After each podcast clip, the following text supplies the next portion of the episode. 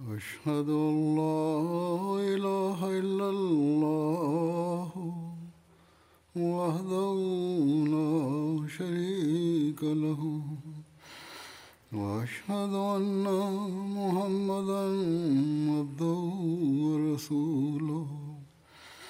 أما بعد فأعوذ بالله من الشيطان الرجيم. بسم الله الرحمن الرحيم. الحمد لله رب العالمين. الرحمن الرحيم. مالك يوم الدين. إياك نعبد وإياك نستعين اهدنا الصراط المستقيم. صراط الذين أنعمت عليهم. غير المغضوب عليهم ولا الضالين. hazrat amirulmuminin mwenyezi mungu amsaidie sana anasema katika hutuba ya ijumaa nilikuwa nimeeleza maandiko mbalimbali ya hatmasihe maud alahsatu wassalam kuhusu azma na umuhimu wa qurani tukufu. Leo pia nitaeleza mada hiyo hiyo akieleza fadhila na umuhimu wa qurani tukufu kwenye kitabu chake kiitwacho tofa ya kaisria yani zawadi kwa kaisari kitabu ambacho alikuwa ameendika wakati wa diamond jubli ya malkia aitwaye victoria na humo alikuwa amempatia ujumbe wa islam na alikuwa amemhubiri kuhusu islam. Katika kitabu hicho akiendika anasema ya kwamba kurani tukufu imejaa na hikima za ndani na katika kila aina ya mafundisho kwa ajili ya kuwafundisha waumini wake wema wa kweli inapiga hatua mbele kuliko injili na haswa taa ya kumwona mwenyezi mungu mkweli asiyebadilika imo mkononi mwa kurani tukufu. Kama qurani isingekuja duniani mungu anajua kwamba idadi ya watu wenye kuabudu masanamu ingefika kwenye namba gani. Hivyo ni jambo la kumshukuru allah ya kwamba umoja wa allah uliokuwa umepotea ardhini ukapatikana tena sasa alikuwa nani katika zama zile ambaye kwa ujasiri huo alimtumia kaisra wa hind ujumbe wa islam na alifanya mahubiri ya islam? Leo watu hawa ambao hawakuwa na ujasiri huo wa kueleza azma na heshima ya islam na quran wanasema kwamba mungu apishe mbali hatmasihi mola salam au jumuiya ya ahmadia inavunja heshima ya qurani tukufu? Na watu wasiokuwa waislamu wao kwa kuona matendo ya waislamu hawa wamepofuka katika kuipinga islam kwa kuwa hawawezi kubatilisha azma ya qurani tukufu hivyo kwa ajili ya kutuliza mioyo yao wakiteketeza qurani tukufu wanajaribu kutuliza mioyo yao kama matukio yanaendelea kutokea huko sweden au katika nchi za scandinavian na pia tukio moja limetokea majuzi kama waislamu wakubali imamu wa zwama na wakielewa mafundisho ya quran waanze kuyafuata basi watu wasiko waislamu wasisubutu kuvunja heshima ya qurani tukufu. Mwenyezi mungu awapatie akili kisha akieleza jambo hili ya kwamba kurani tukufu ndiyo njia pekee ya mwongozo almasihi maudlah islam anasema islam ni dini yenye baraka inayoonyesha waumini wake mungu. Kiasi kwamba mtu akiifuata kwa ukweli wote na aanze kufuata maagizo yake na miongozo yake na nasaha zake zinazopatikana ndani ya kurani tukufu basi atamwona mungu katika dunia hii watu wanauliza swali ya kwamba kivipi tutamwona mungu katika akhira? Anasema kwamba mufuate mafundisho ya kurani tukufu basi mtamwona mwenyezi mungu katika dunia hihi. Mwenyezi mungu ambaye ni nyuma ya maelfu ya mapazia kutoka macho ya dunia kwa ajili ya kumtambua hakuna njia yoyote isipokuwa mafundisho ya kurani tukufu. Kurani tukufu inawaongoza waumini wake kwa kutumia njia mbalimbali za kiakili na nishani za kimbinguni ili waelekee kwa allah. Mkifuata mafundisho yake basi nishani zitadhihiri mpaka mtamtambua mwenyezi mungu. Alisema ya kwamba humo kuna baraka na nguvu ya kuvutia ambayo inamvutia mwenye kumtafuta allah na inamjalia mwanga utulivu na amani na mwenye kuiamini kurani tukufu imani kamili anakuwa hana zwana kama wanafalsafa wanavyokuwa nayo ya kwamba awepo muumba wa ulimwengu huo wenye hikima bali yeye akipata busara ya kizwati na akipata nafasi tukufu ya kuona anaona kwa jicho la kiyakini kwamba kwa kweli muumba huyo yupo na mwenye kupokea mwanga wa kalamu hii anakuwa hana zwana kama wanavyokuwa wenye akili pekee kwamba mungu ni wahid la shirik bali pamoja na mamea ya nishani ambazo zikishika mkono wake zinamtoa nje kutoka giza anashuhudia kwa kweli ya kwamba hakuna apasaye kuabudiwa isipokuwa allah na kisha yeye anawaonyesha watu wa dunia kwa matendo ya kwamba yeye anamfahamu mwenyezi mungu hivi na umoja wa allah unaingia moyoni mwake kiasi kwamba yeye mbele ya matakwa ya allah anaichukulia dunia kama mdudu aliyekufa au anaichukulia dunia kama kitu kisicho na kitu umuhimu wowote. Kisha akieleza kuhusu mwongozo uliokamilika wa kielimu na kiamali ndani ya kurani tukufu anasema kwamba ikumbukwe ya kwamba ndani ya kurani tukufu mwongozo umekamilika kielimu na kiamali. Yaani kurani tukufu imejaaliwa elimu kamili na pia miagizo maagizo kamili yametolewa humo.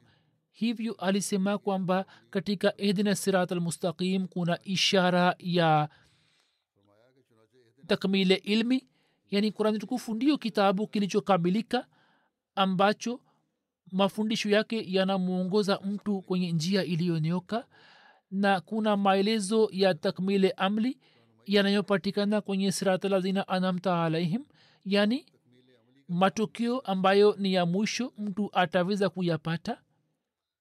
Yani kwa ajili ya kujipatia ma, maendeleo ya kiamali amefundisha dua ya wale ambao walijaaliwa neema kama nilivyoeleza katika hutuba ya ijuma iliyopita kwamba ni nani ambao wamejaaliwa neema. Kuna manabii masudik mashahidi na swale na kisha mifano yao inapatikana. Hata katika zama hizi pia wapo watu ambao wameongoka wale ambao mungu amewajaalia neema zake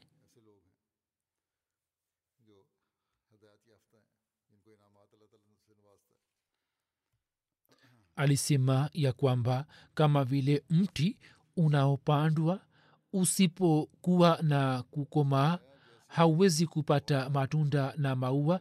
Vivyo hivyo kama kuna mwongozo ambao hautoi matokeo kamili na matokeo ya hali ya juu mwongozo huo ni mwongozo uliokufa ambao hauna nguvu ya kukomaa na kukua. Kama vile mtu akifuata mwongozo wa vedha hawezi kupata matumaini kwamba yeye atapata wokovu wa kudumu na akitoka nje ya hali ya kuwa wadudu atapata laza ya kudumu. Mwongozo huo utamsaidiaje lakini kurani tukufu ni mwongozo ambao mwenye kufuata anaweza kufikia daraja za hali za juu na anaanza kujenga uhusiano kamili na kweli na allah subhanahu wataala mpaka matendo mema ambayo yanafanywa sawa na miongozo ya kurani tukufu sawa na mfano wa shajara ya tayiba iliyotolewa ndani kurani tukufu matendo haya yanakuwa na yanaleta matunda na maua na humo kuna laza inapatikana. Kisha anasema kuna tukufu ni kitabu ambacho kilikuja katika dunia hii ambapo fisadi zilikuwa zimeenea na kulikuwa na makosa mengi ya kiitikadi na kiamili kiamali na takriban watu wote walikuwa wamekamatwa na matendo mabaya na itikadi mbaya na humu allah subhanahu wataala anaashiria akisema kwamba zahara lfasad fi lbari walbahar yani watu wote watu wa kitabu na watu wengine wote walikuwa wamekamatwa na itikadi mbaya na katika dunia ufisadi azim ulikuwa umesambaa. Ilmuradi katika zama hizi mwenyezi mungu kwa ajili ya kubatilisha itikadi zote batili alituma kurani tukufu kwa ajili ya mwongozo wetu na humo dini zote batili zimekataliwa. Na haswa katika sura fatiha inayosomwa mara tano kwa siku kwenye kila raka ya swala ameeleza itikadi zote kama ishara kama vile alivyosema alhamdulillahi rabilalamin yani sifa zote njema zinamhusu mwenyezi mungu ambaye ni muumba wa ulimwengu wote. Arrahman yeye bila amali ni mwenye kuumba na bila amali ni mwenye kutoa na rehmanit yake inafanya kazi. Arrahim yeye ni mwenye kutoa matunda juu ya amali yani mkifanya matendo anatoa matunda yake na mkifanya maombi anakubali maliki yaumedin yeye ni mmiliki wa siku ya kiama na yeye ni mmiliki wa malipo mema na adhabu alisema kwamba katika sifa hizi zote kuna maelezo kuhusu madhehebu yote ya kidunia. Sasa mtu akitafakari na kusoma sura alfatiha katika swala anaweza kupata maarifa kubwa. Kisha akieleza jambo hili kwamba kurani tukufu ni muujiza anasema kwamba uhakika wa kweli wa muujiza ndio huu ya kwamba muujiza ni kitu ambacho adui asiweze kuleta mfano wake asiweze kuleta mfano wake. Hata kama jambo lile ionekane kwamba limo katika nguvu ya kibinadamu kama vile ni muujiza wa kurani tukufu ambao uliwekwa mbele ya wakazi wote wa bara la arab. Hivyo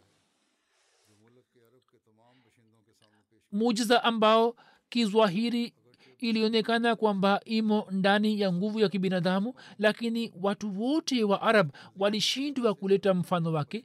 Hivyo ili tuweze kuelewa uhakika wa mujiza kurani tukufu na kalamu yake ni mfano unaongaa yani kiswahili hiyo pia ni kalamu kama vile inakuwa kalamu ya binadamu lakini kalamu hii kutokana na fasaha na balagha yake na kutokana na ladha yake na usafi wake maandiko ambayo kila sehemu yanazingatia hikima na haki na pia kutokana na hoja zake zinazongaa ambazo zilishinda hoja zote za kidunia na pia kutokana na bishara za ajabu ni muujiza usio na kifani ambao baada ya kupita miaka elfu moja na mia tatu hakuna adui aliyeweza kusimama mbele yake na hana nguvu ya kupambana nayo.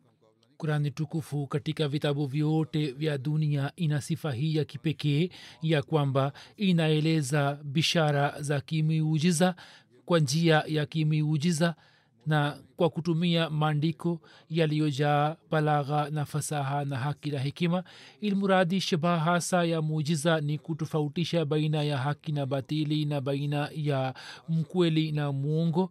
Na kitu kama hicho kimepewa jina la muujiza au kwa maneno mengine ni nishani. Nishani ni kitu ambacho bila kuwa nacho mtu hawezi kuwa na yakini kamili juu ya zati ya allah na hawezi kupata matunda ambayo anaweza kupata kwa yakini kamili. Na hiyo ni zwahiri ya kwamba ukweli hasa wa dini ni kumfanya mtu kumtambua mwenyezi mungu.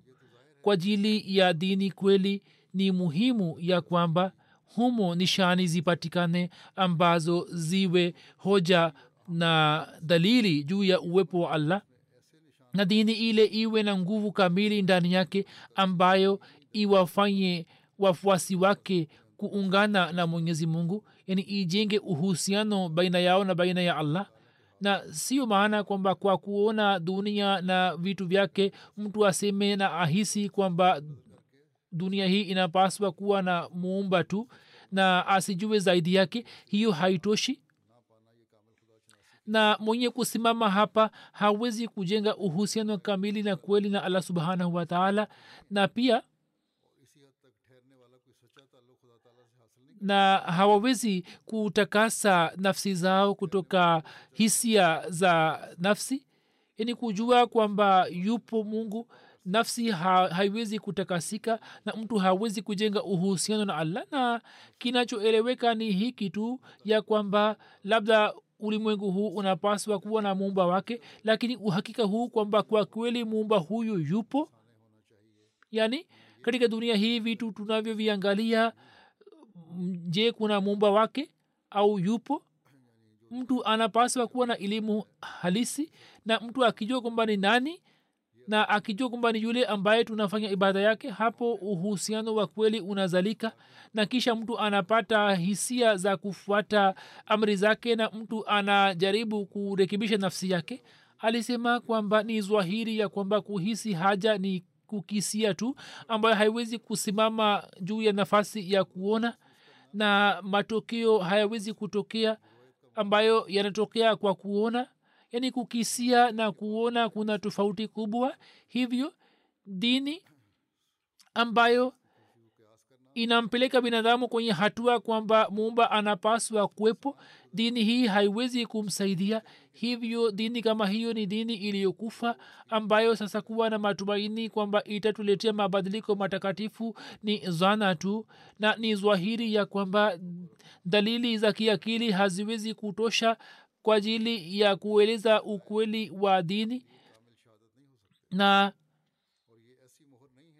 yani hoja ambazo ni za kiakili zinaweza kutolewa na mtu anaweza kusema mengi kwa kutumia akili yake lakini hiyo haitoshi mpaka mtu asijue sifa za allah subhanahu wataala na asinufaike nazo alisema kwamba sasa nani atatoa hukumu kwamba mambo ya kiakili ambayo yameendikwa kwenye kitabu ni ya kiufunuo au yameibwa kutoka kitabu fulani?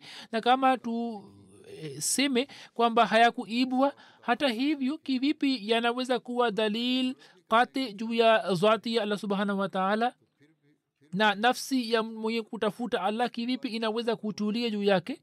Ya kwamba mambo hayo hayo ya kiakili ambayo ni yenye kumwonyesha allah na kivipi anaweza kupata utulivu kwamba mambo hayo hayana kosa ndani yake? Yaani zipo nishani ambazo zinampeleka kwa allah na zimetakasika na kila aina ya kosa. Hivyo kama dini ikieleza mambo mbalimbali upande wa akili au falsafa inaeleza ukweli wake na haiwezi kuonyesha nishani za kimbingu au mambo ya ajabu. Sasa mwenye kufuata dini ya namna hiyo ni mtu ambaye amedanganywa na atakufa katika giza. Yani kwa kupitia hoja za kiakili dhati ya allah haiwezi hawezi kuthibitika sasa kivipi ukweli wa dini utaweza kuthibitika na dini isipobeba mzigo huu kwamba itawaonyesha waumini wake kwamba mwenyezi mungu yupo dini ile si dini kitu? Na mwenye bahati mbaya ni mtu ambaye anaifuata dini hiyo? Kwani dini ile haiwezi kumjaalia binadamu maarifa ambayo kwa kutumia kwayo awezi kumwona mungu? Hiyo ni daraja ambayo yatupasa kufikia tumtambue allah kwa kupitia nishani zake na kwa kupitia uhusiano wa kizwati na siyo hoja za kiakili pekee na kisha uhakika unafunguka juu ya binadamu ambao ndio uhakika haswa. Kwa fuzila ya allah katika jumuiya inapatikana mifano mingi kwamba watu wasiokuwa na dini na wale ambao walikuwa hawamwamini allah walipopewa yakini juu ya zati ya allah walijapewa hoja za kiakili na wakaonyeshwa nishani na wakasimuliwa matukio mbalimbali wakakubali dini na islam vile vile. Wapo watu wengi katika ulaya kwa mfano kutoka ubilghiji kuna mwanajamati mmoja ambaye alikuwa mpagani.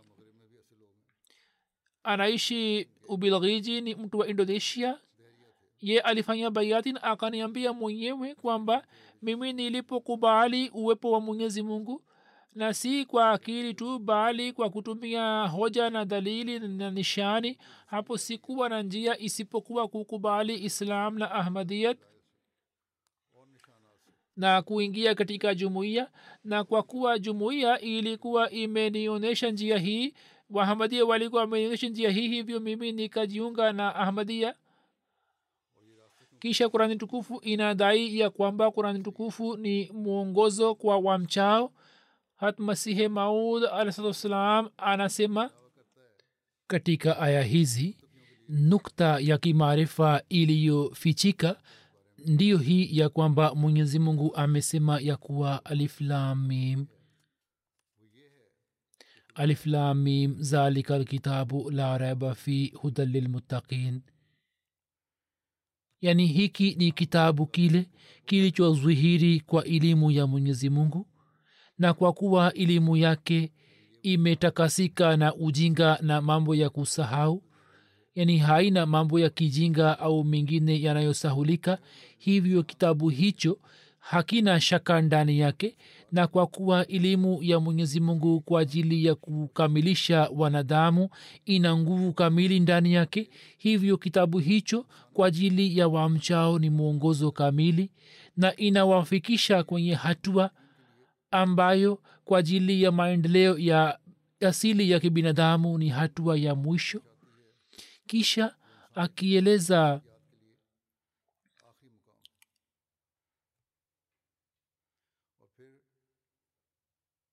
kisha akieleza jambo hili ya kwamba mcha mungu ni nani?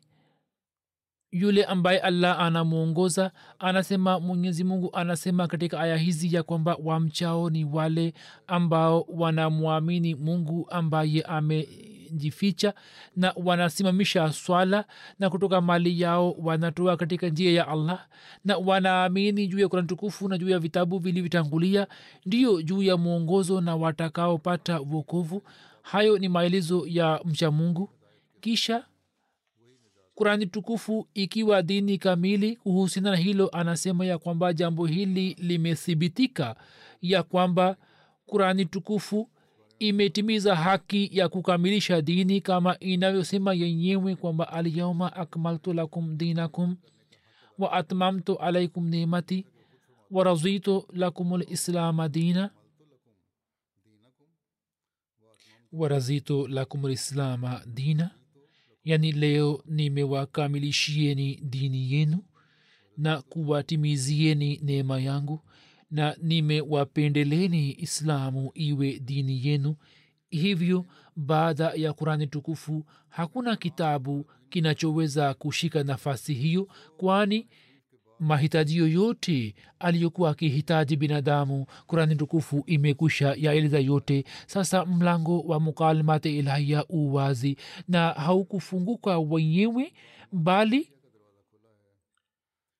mukalimat kweli ambayo ina rangi ya nusura na msaada wa mwenyezi mungu na yanakuwa na mambo mengi ya kighaibu mtu hawezi kuyapata bila kufuata kurani tukufu na kumfuata mtume salallahu alaihi wasallam ni jambo la kusikitika ya kwamba wapinzani wetu hawataki kusikiliza mambo haya yenye maarifa na wanaleta tuhuma juu yetu kwamba mungu apishe mbali sisi tumebadilisha kurani tukufu. Kisha akieleza jambo hili ya kwamba kurani tukufu ni tiba ya kiroho hat masihi maud alahsatu wassalam anasema kwenye kitabu chake kiitwacho chashma marifat yani chimchim ya maarifa ya kwamba kurani tukufu ni kitabu kilichojaa hikima ambacho kimefananisha kanuni ya tiba ya kiroho na kanuni ya tiba ya kimwili. Yani kurani tukufu imefananisha baina ya kanuni hizi mbili na mfanano huu ni mfanano latif ambao ni mlango wa kufungua maarifa na haki na tafsiri kamili na ya kweli mtu anaweza kuitoa ya kurani tukufu ni yule ambaye kwa kuzingatia kanuni ya tiba ya kimwili anaangalia kanuni za kiroho za kurani tukufu. Alisema kwamba safari moja nilionyeshwa kwenye ruya vitabu mbalimbali mbali vya mati, matabibu wa mahiri. Mwenyezi mungu mwenyewe aliniongoza. Nilionyeshwa vitabu mbalimbali vya tiba ambavyo vilikuwa na kanuni mbalimbali mbali za kitiba na humo kulikuwa na kitabu cha tabibu aitwaye karshi. Kitabu kimoja kilikuwa ni cha karshi ambaye ni tabibu mahiri na nilionyeshwa kwamba hiyo ni tafsiri quran. Sasa kwa kujua hilo nikapata kuelewa ya kwamba kuna uhusiano mzito baina ya elimu ya mwili na elimu ya kidini na elimu hizi zinasidikishana na nilipoona vitabu hivi na kanuni zake nilipoona kurani tukufu nikaona kwamba tiba hizi zilikuwa ndani ya kurani tukufu yaani kurani tukufu inatoa msaada kwa ajili ya tiba ya kiroho na tiba ya kimwili na ili tuweze kupata maarifa na kutafakari kuna haja ya kusikiliza maongezi ya imamu wazama na kuna haja ya kusoma vitabu vyake kisha akieleza jambo hili kwamba njia halisi ya kujenga uhusiano na allah ni kurani tukufu pekee. Anasema ya kwamba ikumbukwe ya kwamba mtu hawezi kumtambua mwenyezi mungu ambaye ni ghaibulghaib ghaib mpaka yeye mwenyewe asijioneshe kwa kupitia nishani zake. Na uhusiano wa kweli hauwezi kujengwa mpaka uhusiano huo usitokane na mwenyezi mungu. Na, na na hisia za kinafsi haziwezi kutoka kutoka nafsi mpaka mwanga usiingie moyoni kutoka kwa allah. Sasa angalieni kwamba mimi naweka mbele yenu ushahidi huo ya kwamba uhusiano huo unatokana na kufuata kurani tukufu. Katika vitabu vingine hakuna uzima wala uhai na chini ya mbingu kuna kitabu kimoja tu ambacho kinaonyesha uso wa mungu huyu aliyempendwa yaani kurani tukufu. Hivyo kwa kufuata amri za kurani tukufu mtu anaweza kuona uso wa mwenyezi mungu. Ni jambo la kutafakari kwa sisi wa ahmadia kwamba ni wangapi miongoni mwetu ambao wakifuata mafundisho kurani tukufu wanasoma kwa umakini na wana tafakari juu yake. Hivyo yatupasa kufanya juhudi. Mungu atujalie kufanya hivyo. Kisha hata masihi msalam anasema kwamba sisi na wale watukufu waliotangulia kabla yetu. Huu ni uzoefu wetu wa kizati ya kwamba katika utii wa kweli wa kurani tukufu na mtume salallahu alehi wasalam unaotokana na ikhilasi na uaminifu wote una sifa ya kwamba polepole pole mapenzi ya allah yanaingia moyoni mwa binadamu na nguvu tukufu ya kurani tukufu inamjaalia binadamu nuru na kwa kupitia nuru hiyo jicho lake linafunguka na mwishowe anaanza kuangalia maajabu ya ulimwengu wa pili na kuanzia siku ile anapata ilmu lyakin ya kwamba mwenyezi mungu yupo na kisha yakini ile inapata maendeleo mpaka inafikia kwenye daraja ya ainul yaqin na kisha kutoka ainul yaqin inapata haqul yaqin. Mtu ambaye anayamini kurani tukufu na mtume muhammad salllahu alaihi wasallam mwanzoni anakuwa hana utakaso wa moyo na anakuwa na mazambi mengi kisha rehema ya allah inamjaalia na kwa kupitia njia za ajabu imani yake inajaaliwa nguvu kama ilivyo ahadi katika kurani tukufu kwamba lahumulbushra fi lhayati dunia yani kwa ajili ya watu wenye imani bishara zinatolewa kutoka kwa allah vivyo hivyo yeye pia kuhusu zati yake anaendelea kupokea bishara za kila namna na kwa kupitia bishara zile imani yake inaimarika na katika muda huo huo yeye anaanza kuepukana na mazwambi na anaanza kutenda mema. Kuhusu ubora wa islam mada moja makala moja iliyosomwa katika mkutano wa arya samaj humo akieleza sifa makhsus za kurani tukufu hatmasihe maula salam anasema ya kwamba sifa ile makhsus ambayo akili timamu imeitaja kama kitu cha lazima cha kutambua kitabu cha mwenyezi mungu inapatikana katika kurani tukufu tu. Na katika zama hizi sifa zile ambazo zinatakiwa kupatikana kwenye kitabu cha allah hazipatikani katika vitabu vingine. Yawezekana kuwa zitakwepo katika zama zilizotangulia lakini saizi hazipo. Na kwa kuwa sisi kwa kutumia dalili moja tumekusha indika tayari ya kwamba sisi tunafahamu kwamba vile vitabu ni vitabu vilivyofunuliwa lakini hata hivyo kwa sababu ya hali yao ya kisasa ni vitabu visivyo na faida na mfano wao na hali yao ni kama ngome ile ya kifalme ambayo haina watu na ina hali ya magofu na nguvu ya kimali na kijeshi imeondoka kutoka kule. Kisha akieleza sifa makhsus za kurani tukufu anasema ya kwamba moja kurani tukufu ina nguvu tukufu nguvu kubwa ambayo inawafanya wafuasi wake kutoka kutoka maarifa ya kizana na kupeleka kwenye maarifa ya kiyakini. Yaani wanapata yakini na wanapata maarifa yenye yakini ambayo ni ya kwamba mtu anapoifuata kikamilifu basi mifano ya nguvu ya mungu anaonyeshwa katika rangi ya muujiza na mungu anaongea naye na kwa kupitia kalamu yake anampatia habari kuhusu mambo ya ghaibu. Na mimi sielezi baraka hizi kama visa tu bali mimi naeleza miujiza ambayo nilionyeshwa mwenyewe. Miujiza yangu ni takriban laki moja bali labda itakuwa zaidi ya laki moja. Mwenyezi mungu alikuwa amesema ndani ya kurani tukufu ya kwamba mtu ambaye akifuata kalamu yangu ataamini miujiza ya kitabu hicho bali atajaaliwa miujiza. Hivi mwenyewe nimepata sehemu kubwa kutoka miujiza ambayo ni nje ya nguvu ya binadamu na ni amali ya mungu pekee. Matetemeko yalitokea ardhini na taun inayomaliza dunia ni kutoka miujiza ambayo nilijaaliwa mimi.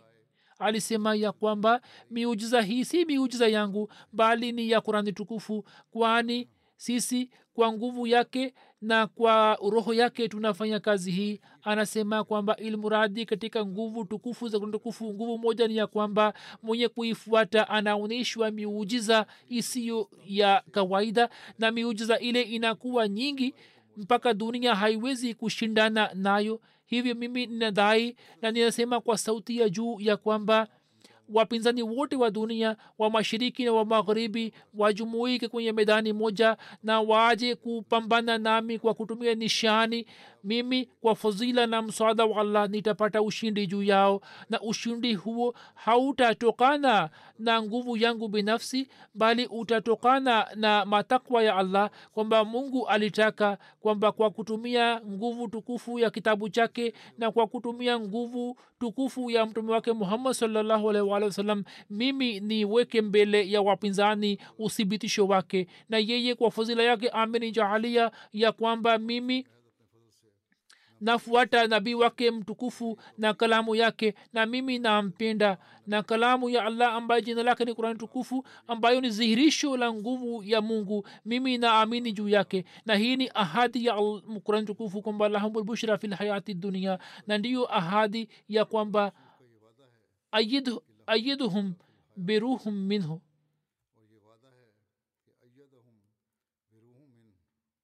Ayadahum biruhum minhu na pia ni ahadi ya kwamba yajal lakum furqana yajal lakum furqana. Hivyo sawa na ahadi hizi mwenyezi mungu amenijalia yote na tafsiri ya aya hizi ni ya kwamba watu ambao wataiamini kurani tukufu watajaaliwa ndoto tukufu na ufunuo kwa wingi. Waila mtu anaweza kuona ndoto iliyo kweli lakini tone moja halina umuhimu mbele ya mto na pesa moja haina umuhimu mbele ya hazina. Kisha alisema ya kwamba mwenye kuifuata kikamilifu atajaaliwa msaada kutoka ruhul qudus na atajaaliwa ufahamu na akili kutoka ghaibu na hali yake ya kashf itatakaswa na katika kalamu yake athari itawekwa na imani yake itaimarishwa. Kisha alisema kwamba mwenyezi mungu ataweka tofauti baina yake na baina ya wapinzani wake. Na mbele yake kaumu zote zitashindwa hivyo sisi tunaona ya kwamba tangu awali ahadi hii ya allah inaendelea kutimia na katika zwama hizi sisi wenyewe ni mashahidi zake. Waislamu wa- waelewe na sisi sisi pia tuweze kuelewa ya kwamba katika zama hizi mwenyezi mungu amemtuma masihi mwasalam na nishani na silsila ya nishani hizi inaendelea hadi leo. Hivyo mtu ambaye atafuata kalamu ya mwenyezi mungu kwa ukweli wote. Mwenyezi mungu anamwonjesha ladha kutoka nishani zake. Kisha alisema ya kwamba sisi tumeeleza nguvu tukufu ya kuran tukufu ambayo inaleta athari juu ya wafuasi wake. Lakini qurani imejaa na miujiza mingine vile vile. Humo habari ilikuwa imetolewa kuhusu ushindi na maendeleo ya islam ambapo mtume saa salam alikuwa akitembea akiwa peke yake katika misitu ya makka. Na pamoja naye walikuwepo waislamu wadhaifu na maskini wachache. Na wakati ambapo kaisar rum akashindwa mbele ya wairani na kisra wa iran akateka sehemu kubwa ya nchi yake. Wakati ule qurani ikatoa bishara kwamba katika miaka tisa kaisar rum atapata ushindi juu ya iran na hivyo ndivyo itokavyo.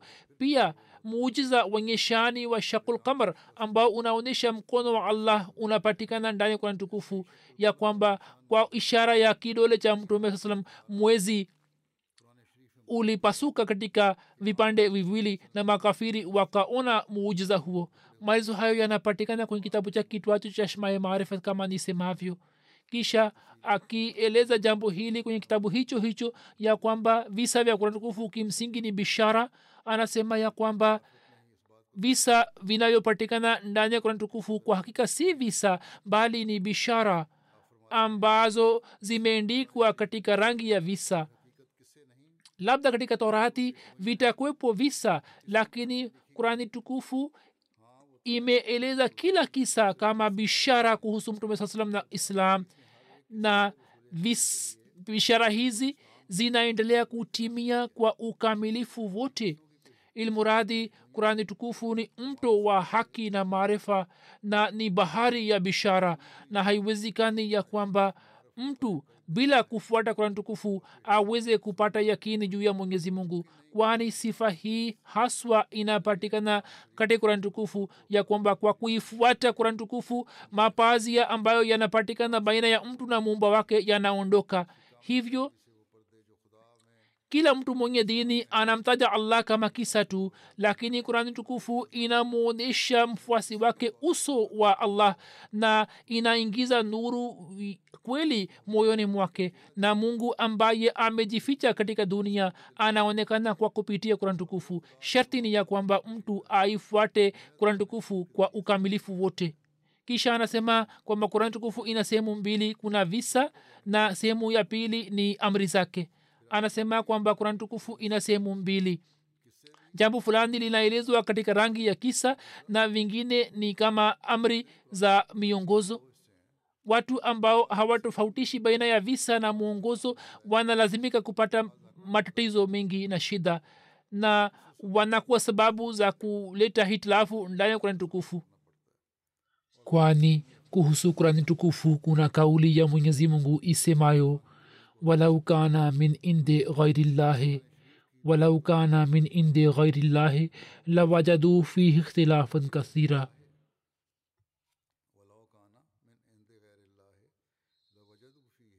tafsiri yake ni ya kwamba na kama ingalitoka kwa asiyekuwa allah bila shaka wangalikuta ndani yake hitilafu nyingi anasema ya kwamba kwa kuwa haina hitilafu hivyo hiyo imetajwa kama dalili ya kwamba imetoka kutoka kwa allah.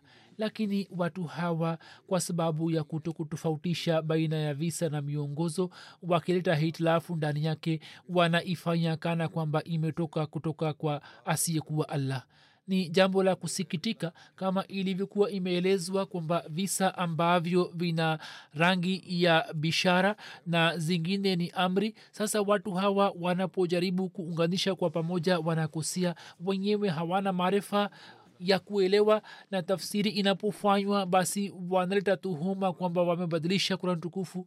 Akieleza sifa za hali za juu za kurani tukufu anasema kwamba katika sifa zake za hali za juu kuna mafundisho yake ambayo ni sawa na asili ya binadamu na maslahi zake kama vile mafundisho ya torayati yanasema kwamba jicho kwa jicho na jino kwa jino na injili inasema kwamba usipambane na uasi na mtu akikupiga juu ya shavu lako moja ugeuze jingine kwake. Kurani tukufu inasema kwamba jizau sayiatin sayiatun misluha faman afa wa aslaha fa ajruhu alallah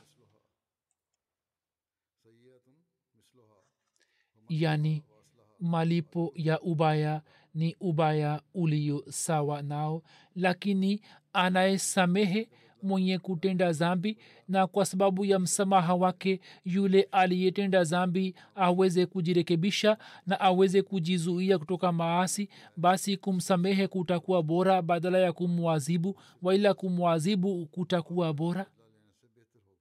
Kwani tabia zinatofautiana? Zipo tabia ambazo zikisamehewa hazitaji jina la zwambi na zinajizuia lakini wapo ambao wakipata uhuru kutoka jela wanatenda mazambi yale yale. Hivyo kwa kuwa tabia za binadamu zinatofautiana hivyo mafundisho haya yanawafaa yaliyoelezwa na kuran tukufu na mafundisho ya injil na taurat si kamili bali mafundisho haya yanahusika na tawi moja tu katika matawi ya mti wa binadamu na mafundisho hayo yanafanana na kanuni ile ambayo ni makhsus kwa kaumu fulani au kwa sehemu fulani lakini mafundisho ya quran yanazingatia tabia zote za binadamu. Mfano huo nilikuwa nimeueleza katika ijumaa iliyopita kwa kutumia kipengele kingine. Sasa mfano huo unaelezwa kwa kueleza sifa za quran tukufu. Kisha alisema kwamba injili imetoa amri kisha anatoa mfano mwingine kuna mifano mingine pia ipo. Alisema ya kwamba kwa mfano injil imetoa amri moja ya kwamba usimwone mwanamke kwa nia mbaya lakini qurani inasema kwamba usimwone kabisa usiwaone wanawake si kwa nia mbaya au kwa nia njema. Kwani ukifanya hivyo basi hiyo itakuingiza kwenye upotevu? Watu wanasema kwamba sisi tunawaona kwa nia safi. Hata kuona kwa nia safi pia kunaweza kumpoteza binadamu. Hivyo wakati wa haja mtu anapaswa kumwona kwa jicho la chini.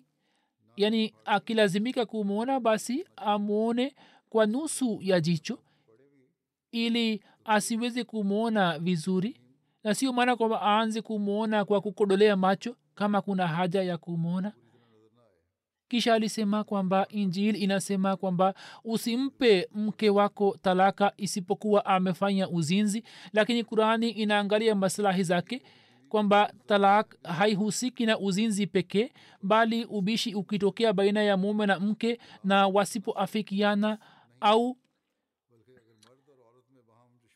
hali iwepo kwamba mwanamke hakutenda uzinzi lakini amefanya mambo ambayo yanaweza kumpeleka kwenye hatua ile au anakutana na watu wa nje. Katika hali hii mume ameambiwa kwamba ampatie talaka lakini kuna usisitizo umewekwa kwamba asifanye haraka katika kutoa talaka. Yani humo jibu limetolewa ya kwamba mwanamume ana hiari ya kutoa talaka wapo baadhi ambao wana fikira hii na wanatumia haki hiyo na wanawatesa wengine alisema kwamba katika talaka mujaribu kuleta mwafaka na msifanye haraka. Alisema kwamba mafundisho ya qurani sawa na haja za binadamu na kwa kuyaacha mtu anapata shida. Ndiyo maana katika serikali za ulaya walilazimika kuunda kanuni hivyo kwenye kanuni inaandikwa kwamba sababu ni nini? Kesi zinapoletwa wanahoji kwamba kwa nini mnaachana mnatengana na wanalazimika kuleta shahidi zote. Hivyo alisema kwamba hiyo haitokei kwa urahisi. Hivyo wakalazimika kuunda kanuni yao. Kanuni za dunia zinaendelea kuundwa na pia zinavunjika na kwa ajili ya kuboresha wanaendelea kubadilisha watu hawa hata hivyo zinabaki na mapungufu lakini kanuni ya mungu ni kanuni ambayo ni sawa na asili ya binadamu. Hivyo hapo niweke wazi ya kwamba sio maana kwamba mwanamume ana haki ya kutoa taraka bali mwanamke pia katika sababu yoyote anaweza kuomba hula. Na kama mume amekosea na amefanya mateso ikithibitika basi wazo hilo kwamba labda mahari haitachukuliwa kutoka kwao hapana bali wanalazimika kutoa mahari. Hivyo kijana au mwanamke asipate wazo kwamba labda mwanamume amepewa haki hiyo. Tutakapozungumzia kuhusu wanawake maelezo pia yataelezwa huko. Hivyo hiyo ni mada inayoendelea. Kuna maandiko yake mengine ambayo nitaendelea kuyaeleza katika nyakati tofauti mwenyezi mungu atujaalie tuweze kufuata mafundisho sahihi ya kurani tukufu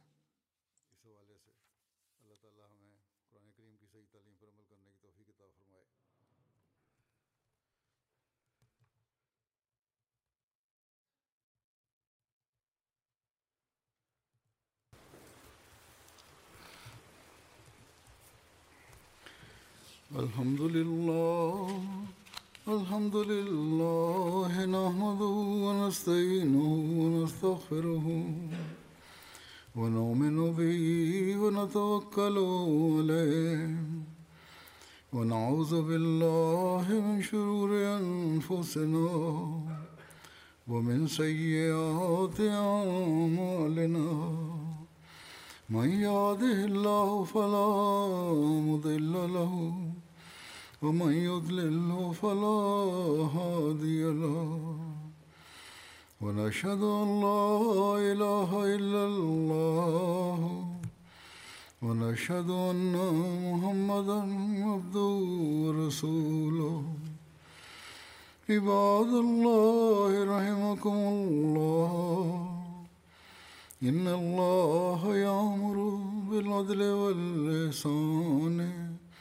وإيتاء ذي القربى وينهى عن الفحشاء والمنكر والبغي يعظكم لعلكم تذكرون اذكروا الله يذكركم وادعوه يستجب لكم ولذكر الله أكبر